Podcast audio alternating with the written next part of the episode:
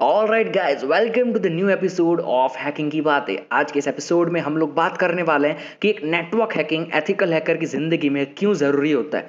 एक ethical hacker network hacking को क्यों सीखेगा? तो आज के इस एपिसोड में हम बात कर लेते हैं after this intro so let's get started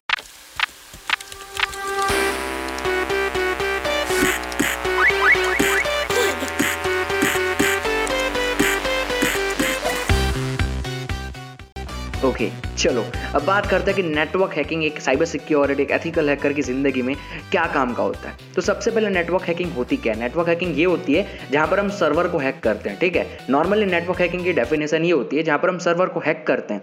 तो अब एक एक एथिकल हैकर को नेटवर्क हैकिंग सीखने की ज़रूरत क्यों है? एक एथिकल हैकर को man in the middle attack सीखने की ज़रूरत क्यों है? इसका सिंपल सा एक आंसर है। मान लो आप लोग पेनिट्रेशन टेस्टर किसी कंपनी में काम करते हो एज अ पेनिट्रेशन टेस्टर और उस कंपनी में सारा काम सर्वर से होता है, ठीक है? सारी आईटी कंपनी में सर्वर वहाँ पर होते ही हैं, ठीक है? तो अब मान लो आप लोग उस कंपनी के अंदर penetration tester as a penetration tester काम करते हो। अब अगर आपको man in the middle attack कैसे होता है, ये नहीं आएगा तो आप वो सर्वर को man in the middle attack से बचा कैसे पाओगे? समझो इस इस चीज़ को समझो। अगर आप पुलिस में काम कर रहे हो, अगर आपको पुलिस में काम करना है तो आपको ट्रेन किया जाता है कि हमला कैसे होता है, ठीक है? सामने वाले का। मिलिट्री में ट्रेनिंग दी जाती है कि सामने वाला हमला कैसे करता है, और वो आपको सीखना पड़ता है। तभी जाकर आप सेव कर सकते हो वो चीज़ को, ठीक है? समझो इसको।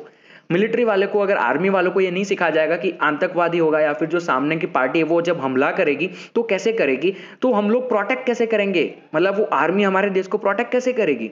इसी तरीके से एक एथिकल हैकर की ज़िंदगी में नेटवर्क हैकिंग का इंपॉर्टेंस इसीलिए ज़्यादा होता है, क्योंकि अगर वो पेंट्रेशन टेस्टर काम करता है तो उसको पता होना चाहिए कि man in the middle attack और जो भी चीज़ें हैं H T T P S H T T T P ये सारी चीज़ें कैसे होती है, कैसे काम करती है? अगर ये पता नहीं होगा तो वो पेंट्रेशन टेस्टर कहलाने के लायक नहीं है। तो सिंपल सा यही आंसर है कि नेटवर्क हैकिंग इस तरीके से एथिकल हैकर की ज़िंदगी में इंपॉर्टेंट है। अब बात करते हैं कि man in the middle attack ये सारी चीज़ें क्यों इंपॉर्टेंट है? तो मान लो अगर आप कोई वेबसाइट में पेंटेशन टेस्टर काम करते हो तो अगर आपको man in the middle attack का नॉलेज नहीं होगा तो आप लोग उस वेबसाइट को सिक्योर कैसे करोगे man in the middle attack से, ठीक है? आपने man in the middle attack का पता ही नहीं आपको कैसे होता है, एक हैकर कैसे man in the middle attack कर सकता है ए आर स्पूफिंग क्या होता है? अगर आपको ये सारी चीज़ें नहीं पता और अगर आप वेबसाइट के लिए सिक्योरिटी टेस्टर काम कर रहे हो और वेबसाइट को प्रोटेक्ट करने के लिए आपको एक काम दिया गया है तो आप उसको कैसे प्रोटेक्ट करोगे? आप तो सिंपल से एच प्रोटोकॉल लगा दोगे और उसको अपलोड कर दोगे, ठीक है इंटरनेट पर और man in the middle attack करके आपके यूज़र का डेटा चोरी हो जाएगा लीक हो जाएगा और आपको वेबसाइट से धक्के मार के बाहर निकाल दिया जाएगा। क्या आप ये चाहते हो? तो इसका सिंपल सा आंसर है। जो भी कानूनी काम है, वो हमको सीखना पड़ता है, समझो इसको।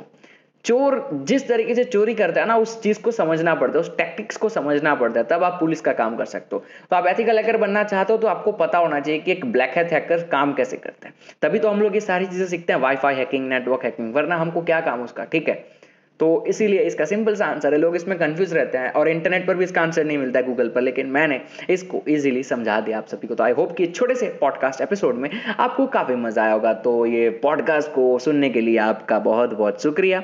अगर इस तरीके से हिंदी में साइबर सिक्योरिटी की बातें हैकिंग की बातें सुनना चाहते हो तो इस पॉडकास्ट को लाइक ज़रूर कर देना। So this is the cyber zeal signing off peace